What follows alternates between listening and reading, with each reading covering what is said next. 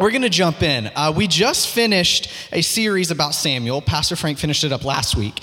And we're actually in between because next week we're going to start a sermon series on David. Um, we're going to hang out a couple weeks with David, and we're going to hang out with a couple. Um, we've been hanging out with a bunch of Old Testament characters and kind of, you know, going through their story and going through their lives and that sort of thing. Um, so, in this sort of transitional period, Pastor Frank came to me a couple weeks ago and said, Hey, man, I want you to, um, you know, we're going to put this sort of standalone Sunday in, and um, I'm giving you, you know, just whatever, whatever you want to do. And I said, okay, cool. Um, so I started thinking uh, the minute he, you know, at any time I figure out, you know, he tells me what I'm going to do and, you know, when my time is coming or whatever, I begin, I start beginning to pray and start saying, okay, God, what, what do my people, what do these people want to hear? Um, what do they need from me? Um, because it's not about me, it's, it's about you. So just tell me, what do they need to know? Um, and most of the time, um, he I, I, I, I, pray and I think and I start preparing, and then it changes two or three times, and then I get here, and then it changes again, and then I get up on stage, and it changes for, you know, like the seventh time. Um, but the thing that I want to bring out, and I think we have this graphic on the screen, we do, is defeating the darkness. How do we defeat the darkness in our life? How, how, how are we able to, to use God and use the, the own ability that God gave us to defeat the darkness? And when we say darkness, I'm actually talking about a very specific darkness um, that we're going to talk about in a minute as we go on that I think doesn't get enough attention in the church.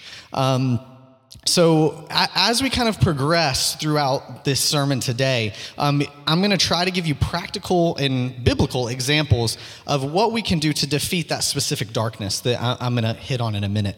Um, but first, I, I, think we've talked about this before. If I haven't, I know Pastor Frank has. Um, when, we, when we talk about the church and, and why we're here, um, the, the church, just, just to start off with, just, just from the very beginning, just from the get go here, the church is supposed to be like a hospital, right? You've heard that analogy before that a, church is not meant for perfect people. Um, if, if you were a perfect person, you wouldn't need to come to church, right? The same way for a hospital. If you're in a hospital, you, you don't go there if you know you're not sick or you're feeling ill or anything like that. That's the reason why you go to a hospital. You go there to get better. You don't go there because you feel fine.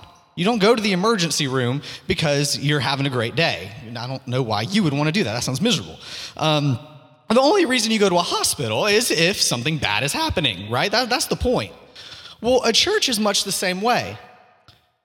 And I think we've kind of forgotten that as a church because when we come in here, when we come through these doors, a lot of times we, we put on this, this fake thing that we're like, hey, everything's great in my life. You know, how are you doing today, brother? We're like, oh, I'm awesome. I'm doing great. And then you walk away and you're like, why did I just say that? Why did I just tell him I was awesome? Why did I just tell him I was doing great? I'm having a terrible week. We, we, we treat church like like we're supposed to put on this fake mask of hey i've been the perfect christian all week. I'm feeling awesome. I'm feeling wonderful. I've done everything right this week. How are you doing?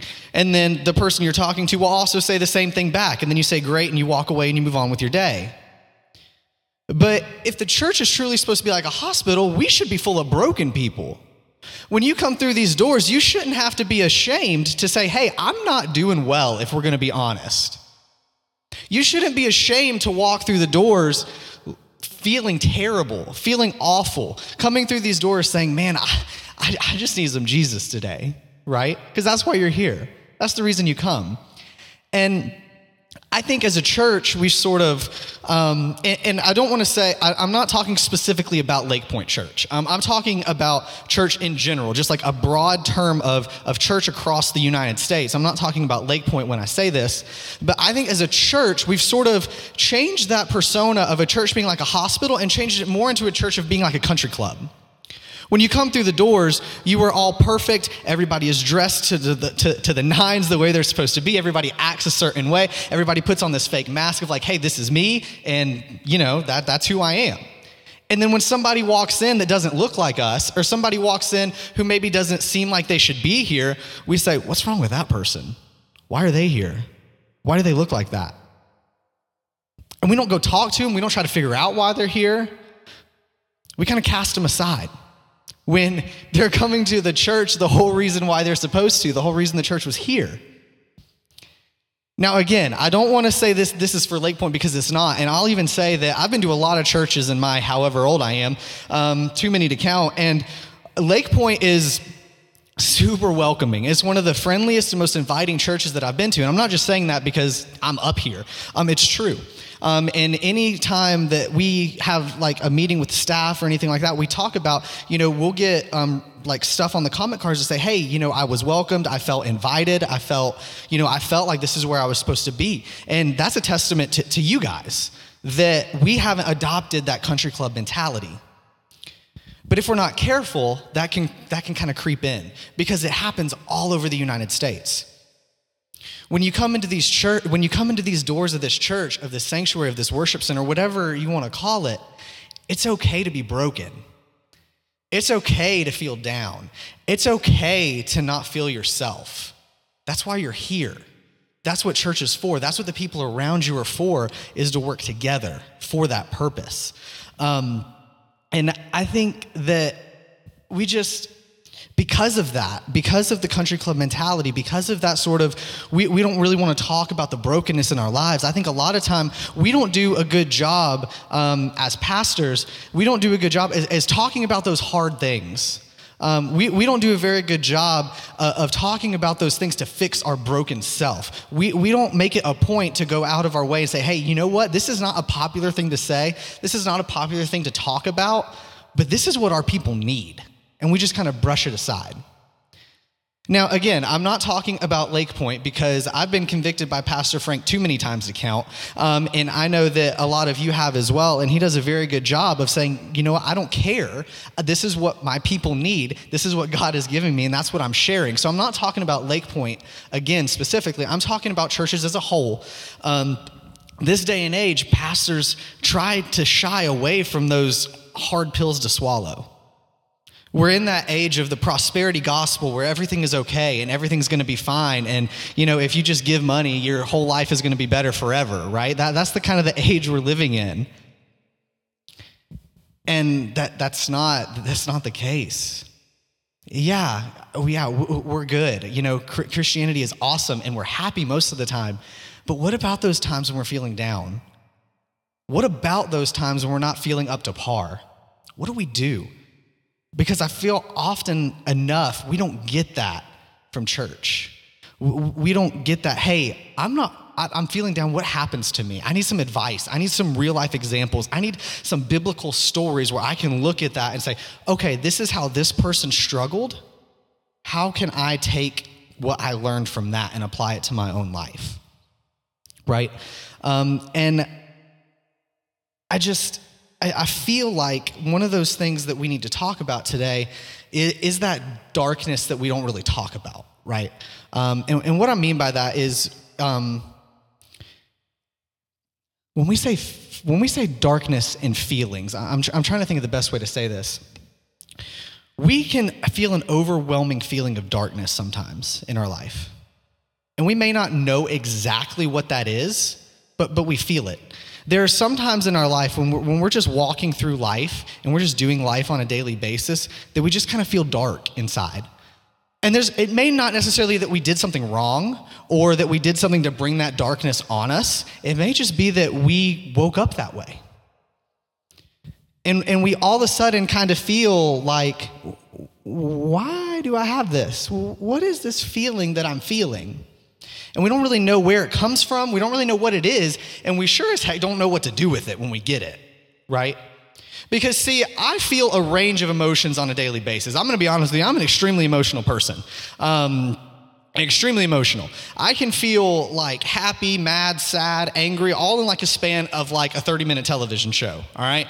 Um, and if it's a good TV show, it'll make you feel all those four things in 30 minutes. Um, but I can feel that way like on the daily, right?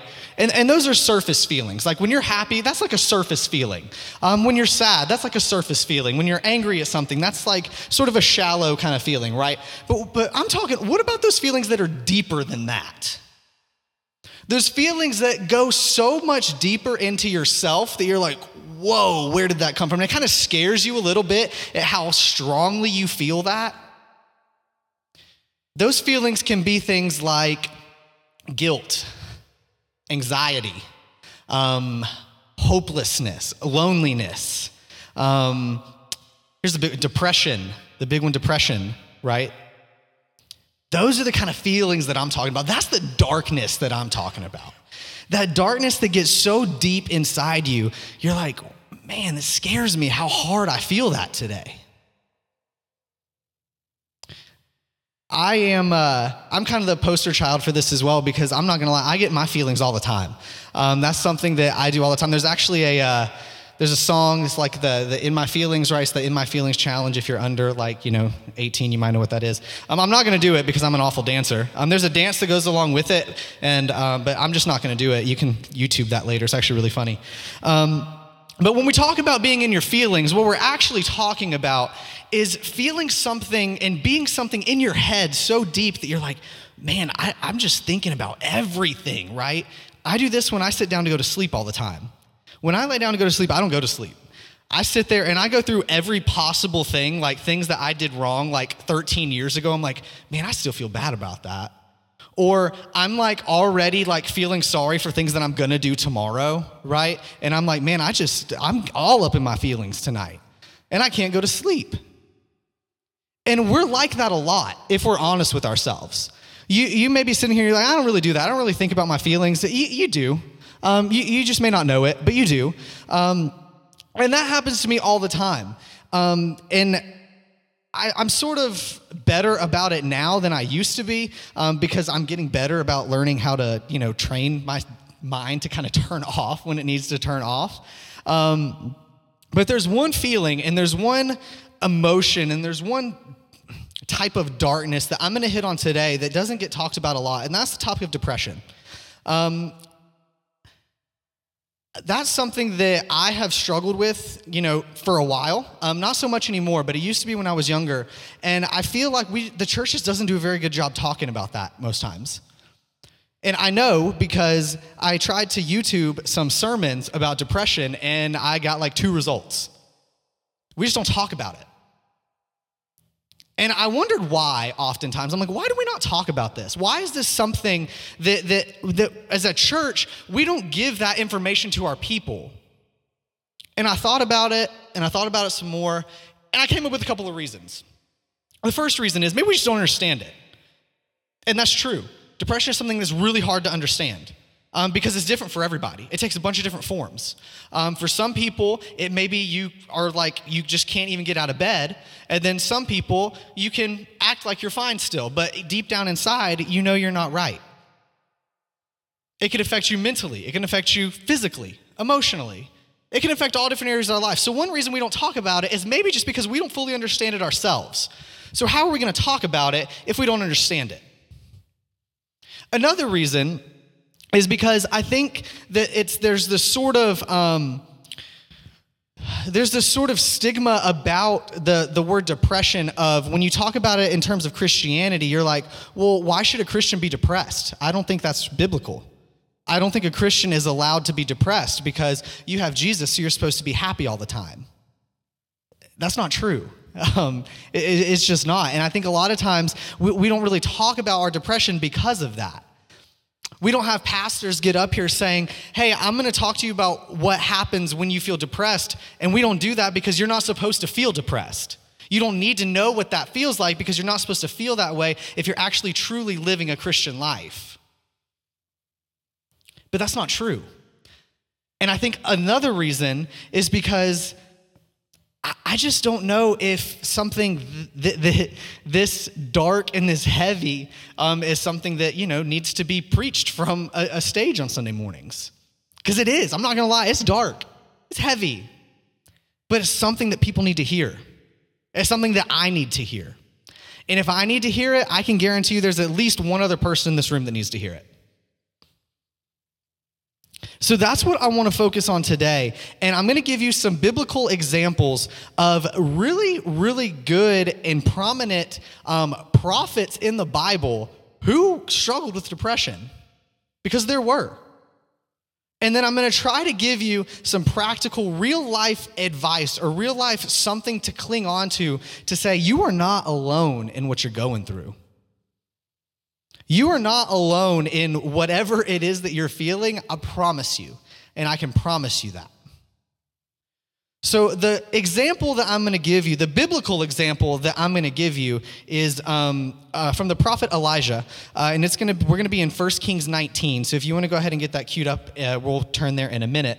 Um, but before we start reading his um, the, the, the part that I want to read, I want to talk about a little bit of background first. Um, before we get to what we're talking about today, in the previous um, chapter before this, in 1 Kings 18, Elijah performs probably one of the greatest um, miracle performance, God driven things throughout the Bible. Um, and a lot of you probably know this story, um, but we have Elijah, and he has his followers, the followers of Jesus and followers of God. Um, and he says, all right, here's what's going to happen. We have followers of a pagan god over there, uh, the, the, um, the prophet of Baal, right? They, they are all these disciples of Baal, who's a pagan god in this land.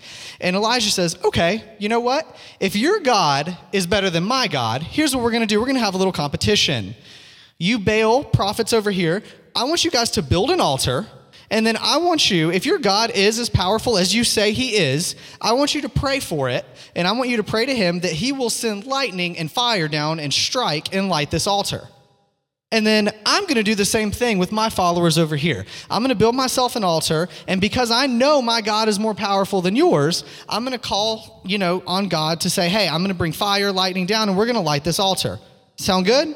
And the followers of Baal, the pagan god, said, Yeah, yeah, that's good. Uh, we know our God will come through for sure. So they do.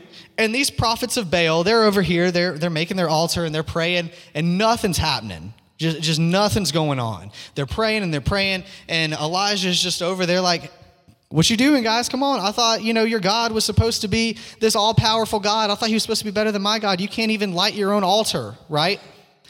Well, then Elijah comes over here and he says, You know what? Here's what I'm going to do. Because I believe so much in my God, I'm going to pour water all over this altar. And he ends up pouring, I think, like three huge jars of water on his altar.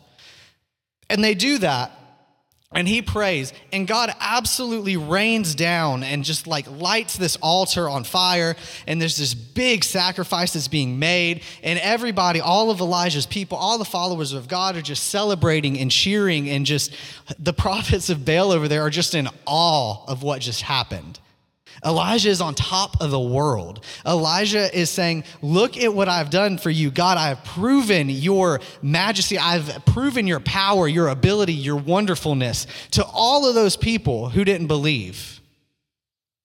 This is one of the most powerful stories of God's, like, God's power and, and grace and, and abundance, just of, of sheer, just like whatever he wants to do, he can do it in Elijah's life. Elijah's on top of the world.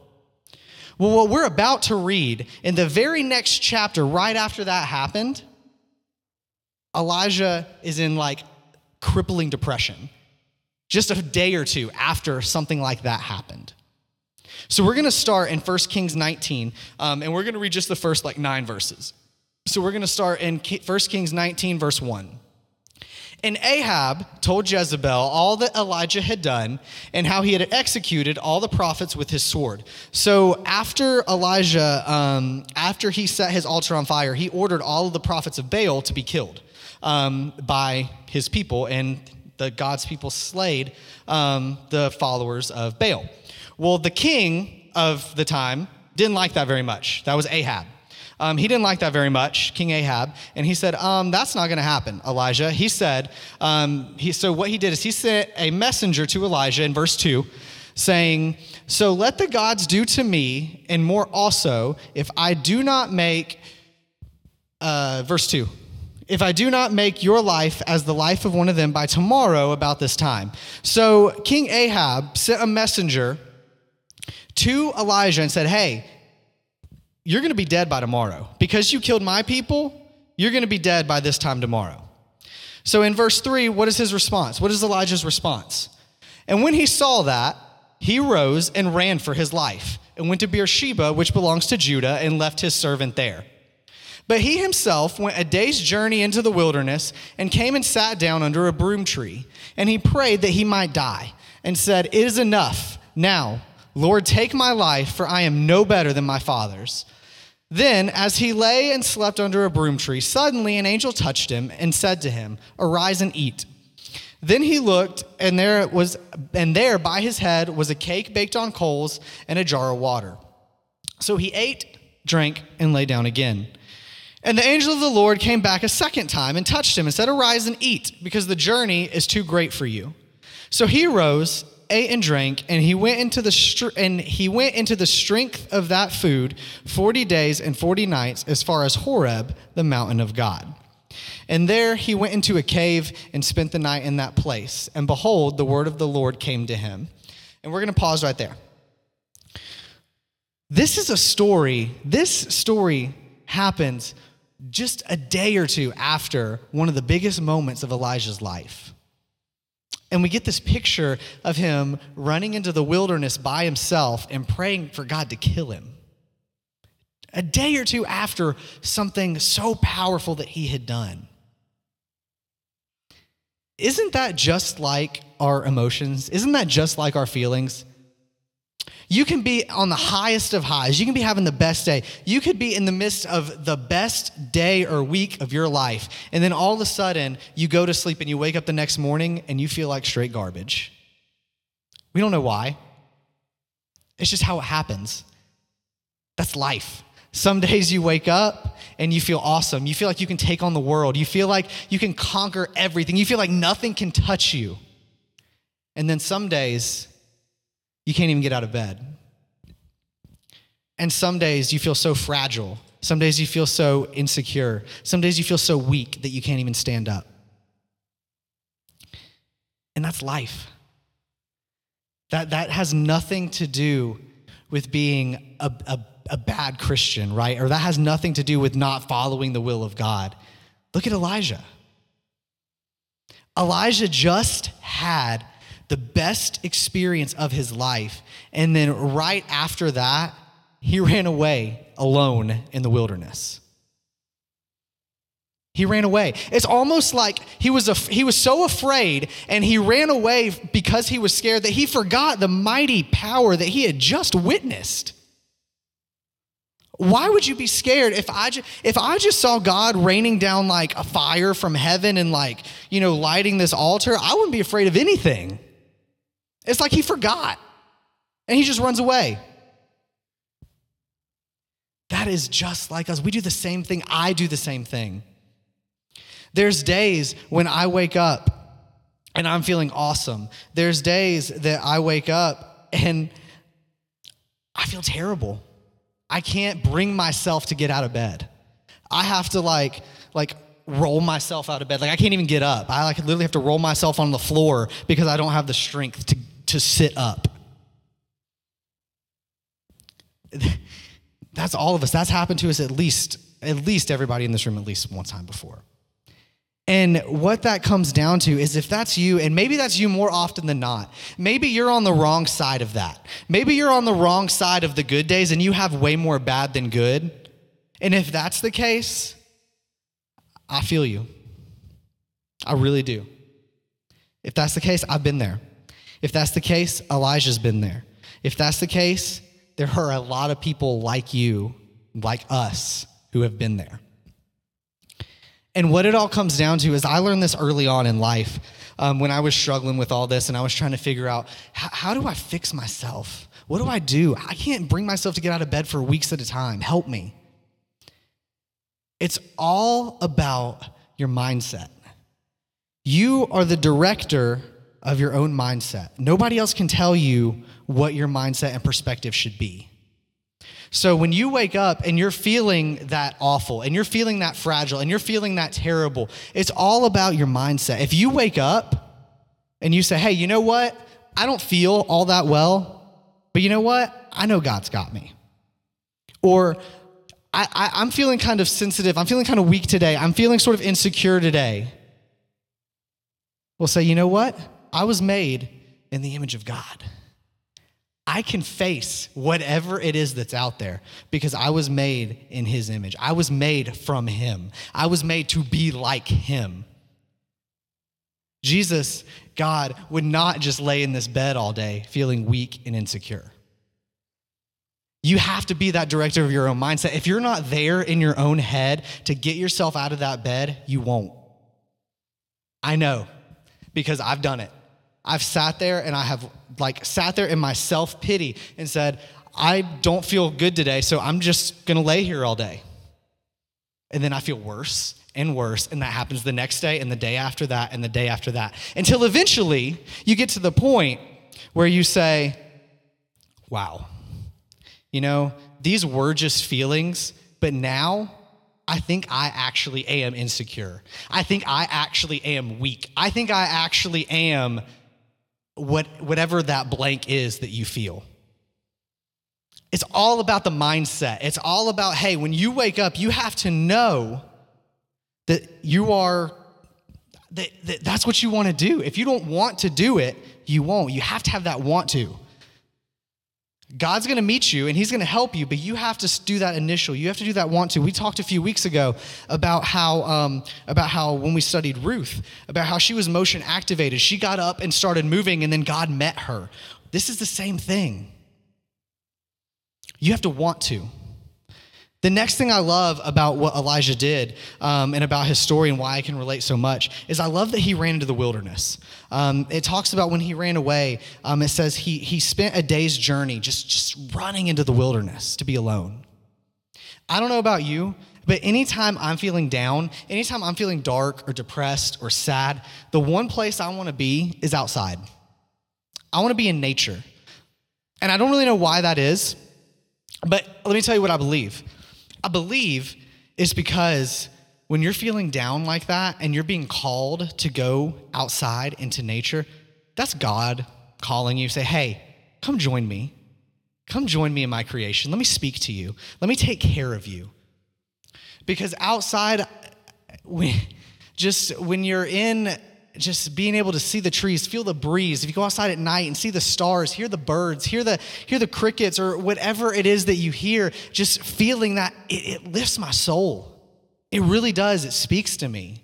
And I think that's God saying, "Hey, listen, dude, I see you. I see you sad. I see you struggling. Come out here with me. Come join me in my creation." And I love that we have this example from Elijah because it just says he just ran into the wilderness. And I can just, I can picture myself doing that, um, which I, I, wouldn't survive in the wilderness. I know that. But if I did, I could see myself doing that. Um, I would love to just go and just, just experience that, you know? And then some of you say, well, why don't you just go camping? And yeah, I'm not going to go camping either. Um, I will um, be just fine with my back deck in my neighborhood. That's enough wilderness for me. So, the next little, the next part of this, um, I want to spend some time on, and, and this is one of the, um, I think this is really the reason why we don't talk about depression in churches, um, is because it's heavy. In this next verse, it talks about Elijah praying to God, hey, just, just kill me.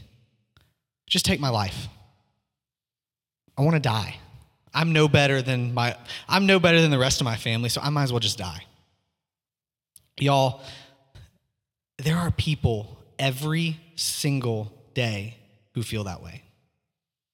There are people every single day who feel that they are being crushed by the weight of that darkness and and they feel that way every single day.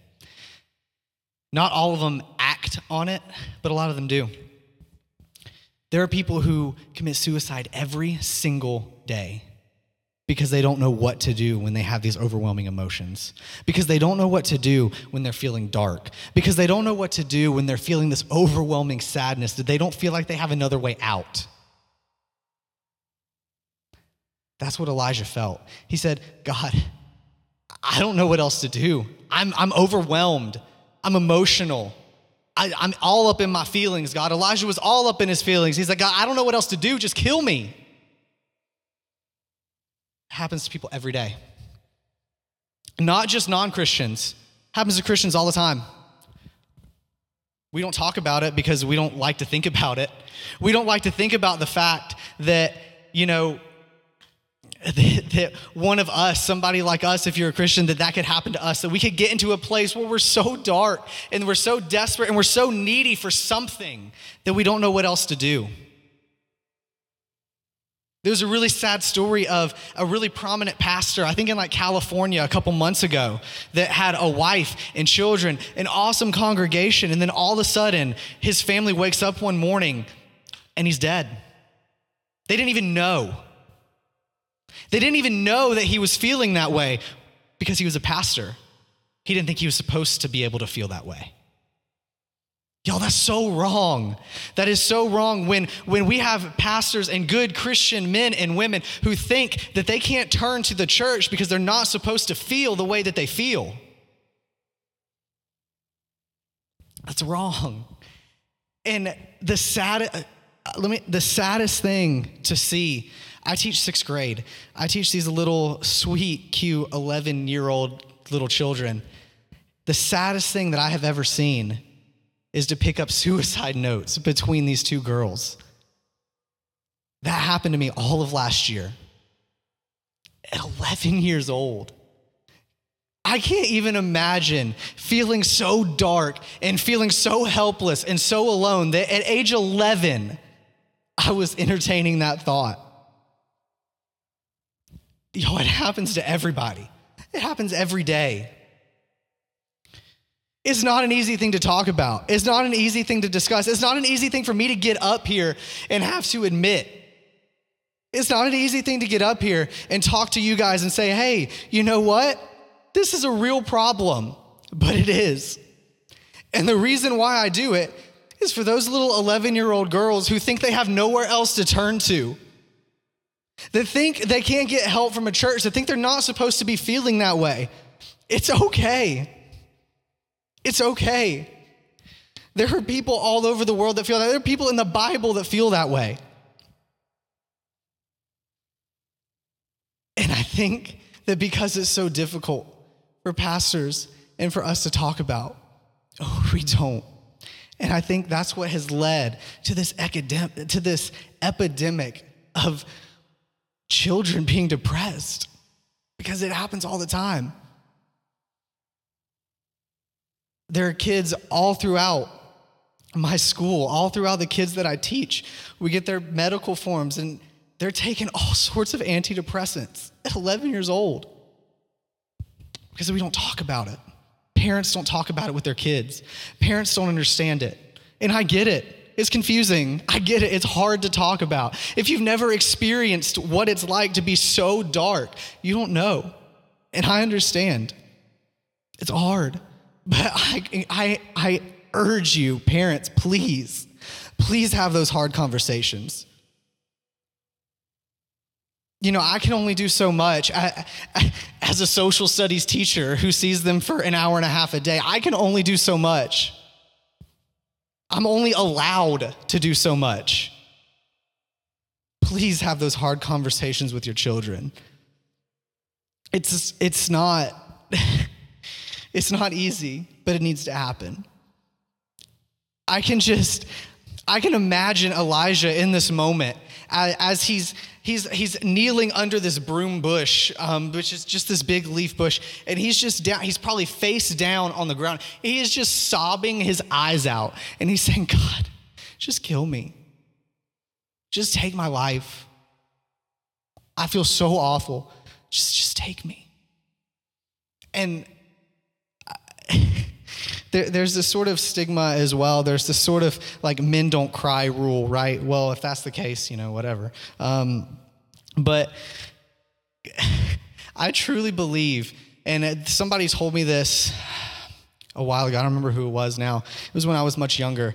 They said crying, actually, the reason why we do it is because the tears will clear our eyes and give us a clearer perspective of what's actually going on those tears will wash away that sort of that sort of darkness that sort of whatever that you're feeling and it'll give you a clearer perspective to see hey you know what it's going to be okay it's going to be fine i can just imagine elijah just sobbing saying god please help me God, I don't even know if you can help me. Just take me. And in that moment, in that moment, I can only imagine what God is what God is thinking. God's like, man, Elijah, look what I just did. And now all of a sudden, you, you don't think you need to be here.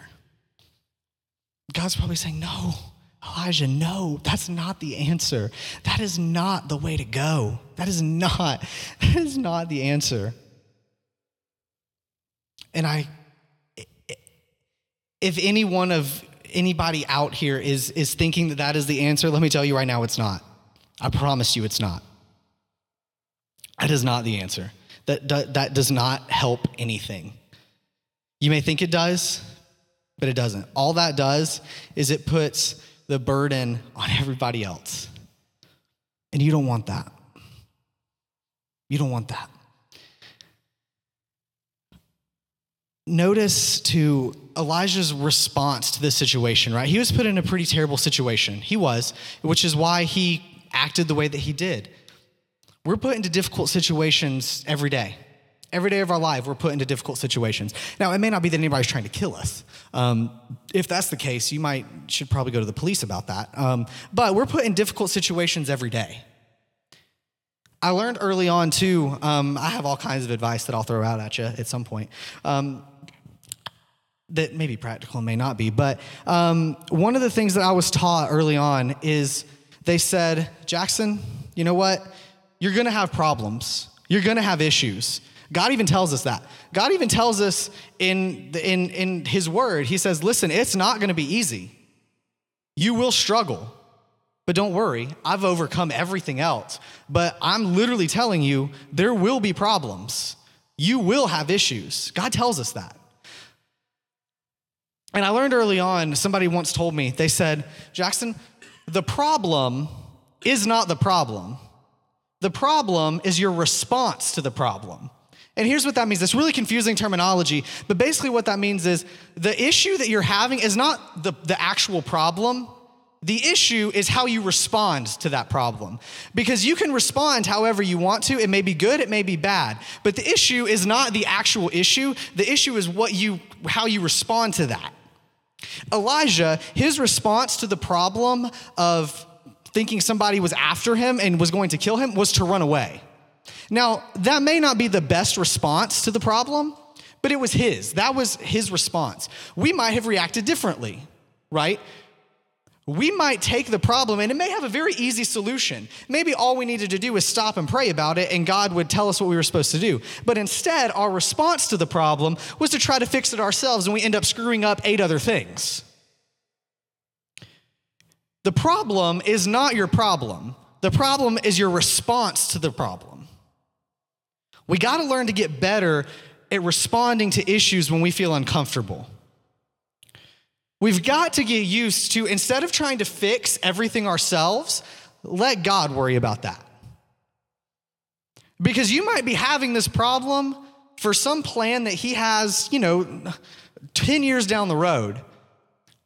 But because you don't want to wait that long, or because you want to fix it right now, you end up screwing up eight other things. I'm the worst. If something's wrong, I need to fix it ASAP. And I end up making it worse. I'm trying to learn that. I'm not a patient person. It's terrible. It's painful for me to wait. I hate it. But I'm learning. Or if you ask my wife, I'm attempting to learn to be patient. I'm not quite there yet, but I'm trying, I promise. Um, the response to your problem is key. Always stop and say, if Elijah would have said, All right, God, there's somebody trying to kill me. You just did this for me. Look at the power that I displayed. Look at the power that you shown through me. What do I do? He may not have gotten to this point where he was so dark and down and depressed.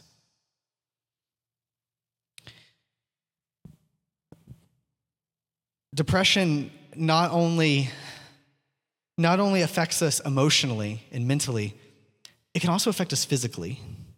Notice the first thing that he did after he, he prayed for God to kill him. What did he do? He slept. Sleep is vital, sleep is crucial.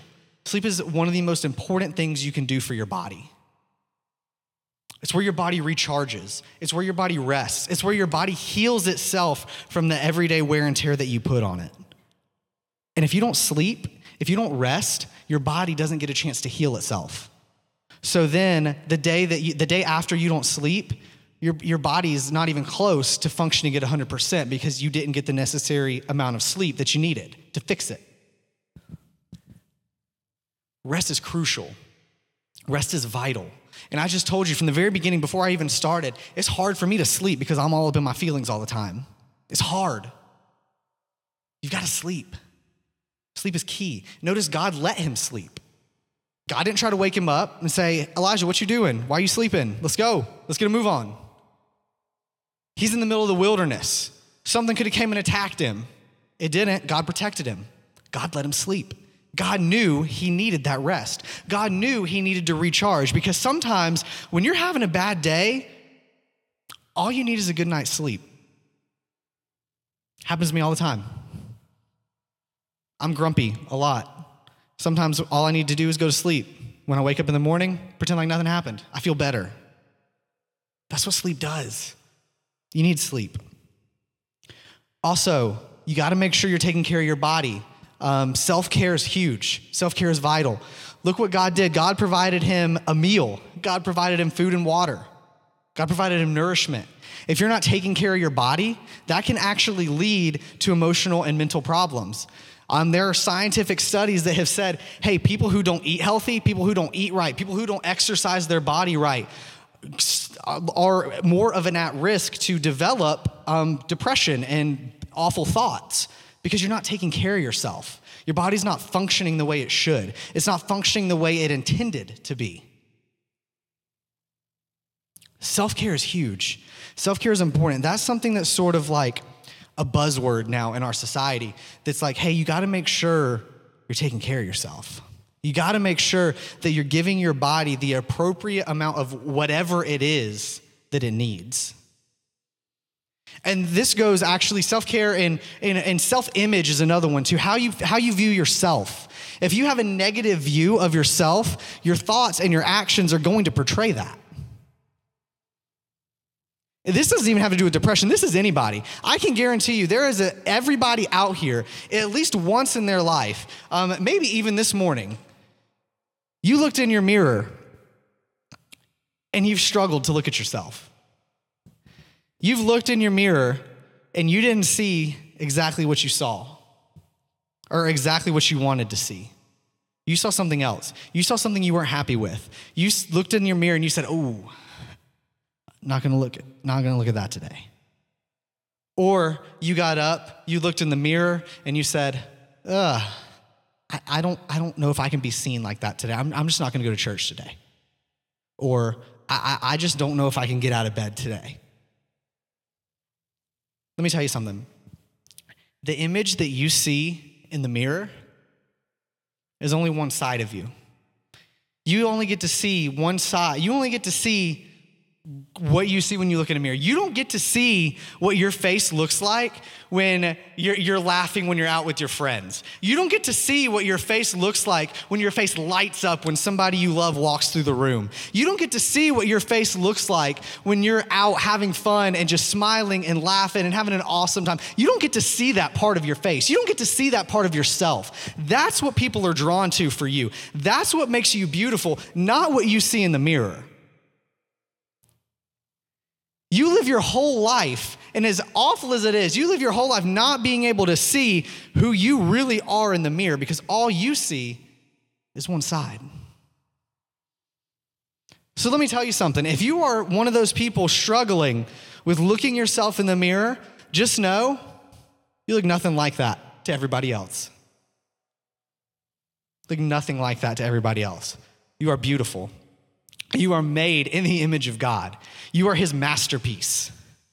That's what he says. He says, We are made in his image. We are God's masterpiece. He doesn't make you by mistake, he doesn't make you by accident. He made you the way you are, just the way you are, because you're beautiful and you're perfect. That's the first step to self image. That's the first step to self care. You got to have the right mindset. And the moment that you're able, the moment that you're able to accept that, the moment that you're finally able to accept who you are, that's when you can begin to grow.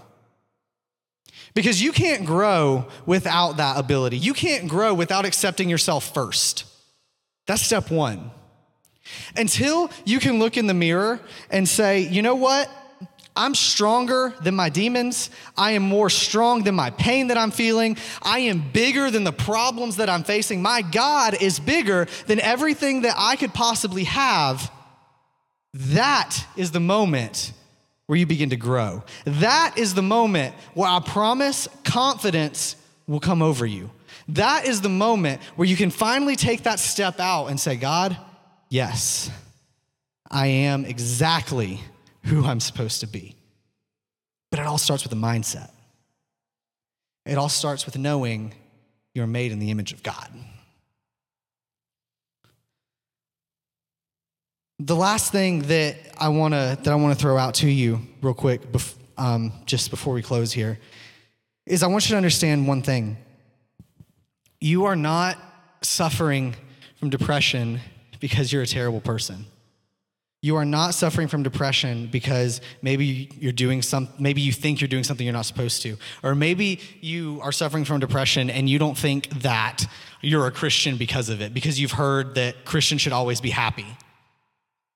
That's not it. This is a perfect example. Elijah is a perfect example. Depression can happen to anybody. Darkness can befall anybody, even in the midst of you doing everything right.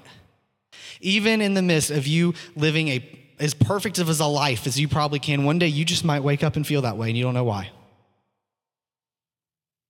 Or maybe, maybe you are somebody who, who is actually in that right now. Maybe you are somebody who says, you know what? I have more really bad and dark days than I do really good days. I'm Elijah right now. Maybe you're that person who is face down sobbing before God, begging Him to take your life. And if that's you, I can relate.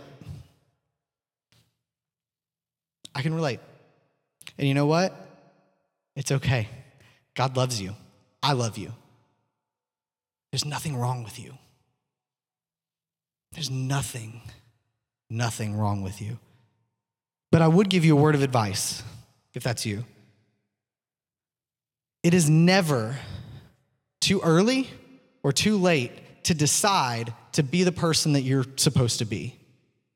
You could go through your entire life pretending you're somebody else, trying to live a fake life, trying to put on a mask and walk around to people um, that you don't really know and saying that you are somebody else. It is never too late for you to take that mask off and say, you know what?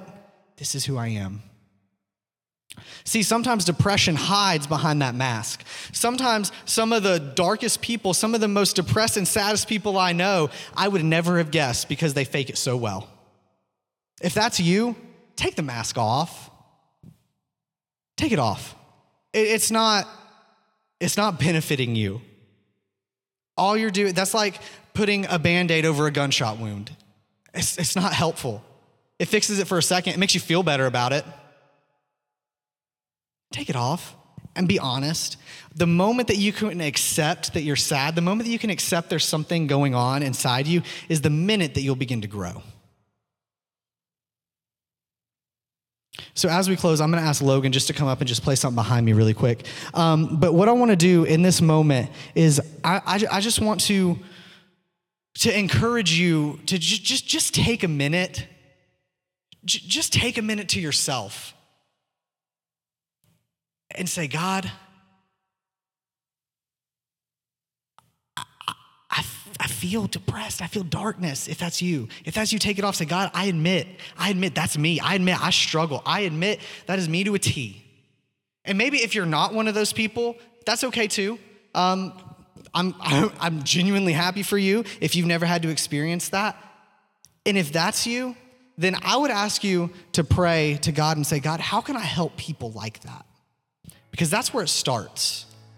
It starts by us being willing and open and able to help people that way instead of just brushing them aside. The last thing that, um, that Elijah does um, that we read about is after he eats, he gets up. He gets up and goes to a cave where God has called him to go. Sometimes it's the little things. Sometimes just getting out of bed causes for celebration when you're that down in the dumps. Celebrate the little things. It's okay. Little victories, small things, one step at a time. That's what this is all about. You're not going to cure yourself overnight. It's about a process, it's about steps to take. Trust me, I'm still working. It's been 10 years. I'm still working, but I'm here. If you need this time, I would just ask that we're, we're just gonna take like a minute. I, I just want you to, whatever it is that you're feeling, whether you're feeling that heaviness, whether you're feeling that darkness, whether whatever it is that you're feeling, just take a moment with God and let Him work that out with you.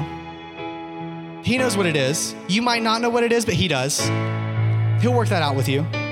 And if that's not you, then pray for somebody else because I know that we all know at least one person in our lives who feels that way.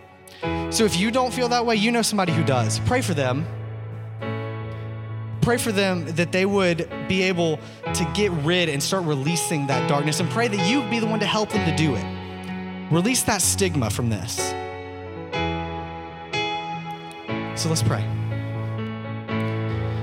Dear Lord, I just thank you, God. I thank you for being a wonderful, awesome, and mighty, mighty God. I thank you for everybody in this room, and I thank you that you've given us stories, the one like Elijah, God, that shows us, you know what? Sometimes it's okay to not be okay. That, you know what? I might not be feeling up to par today, God, but there are people in the Bible who felt that way too. I'm not alone. We are not alone. And God, I pray for everybody in this room. If, if that is them, if, if they are like Elijah and they are on their knees, face down before you, sobbing, saying, God, I don't know what else to do, just take my life. God, please show them that that is not the answer. Please show them the awesome and wonderful things that you have planned for their life. Because it's not worth it. It's not. And God, I pray for those people who who who maybe just just suffer from a little bit of this depression, God, that they just don't know what to do with it because they've never been taught or they've never been counseled or they don't really know what's going on. God, I pray that you reveal that to them and start working on their heart. Nobody deserves to wake up feeling insecure and sad and lonely and depressed every morning. God, nobody deserves that. I pray that you be with those people and heal them and start working on their hearts, God. And I pray for everybody in the room who maybe has struggled with that before and is now better, God. I pray for them that they would be willing and able to be mentors to the people who need it. There is no better mentor to people with depression than people who have been through it before and have come through clean on the other side, God. God, thank you. Thank you for your word. Thank you for your love. And thank you for giving us life on this earth to praise and glorify and honor you. I pray all these things in your name. Amen.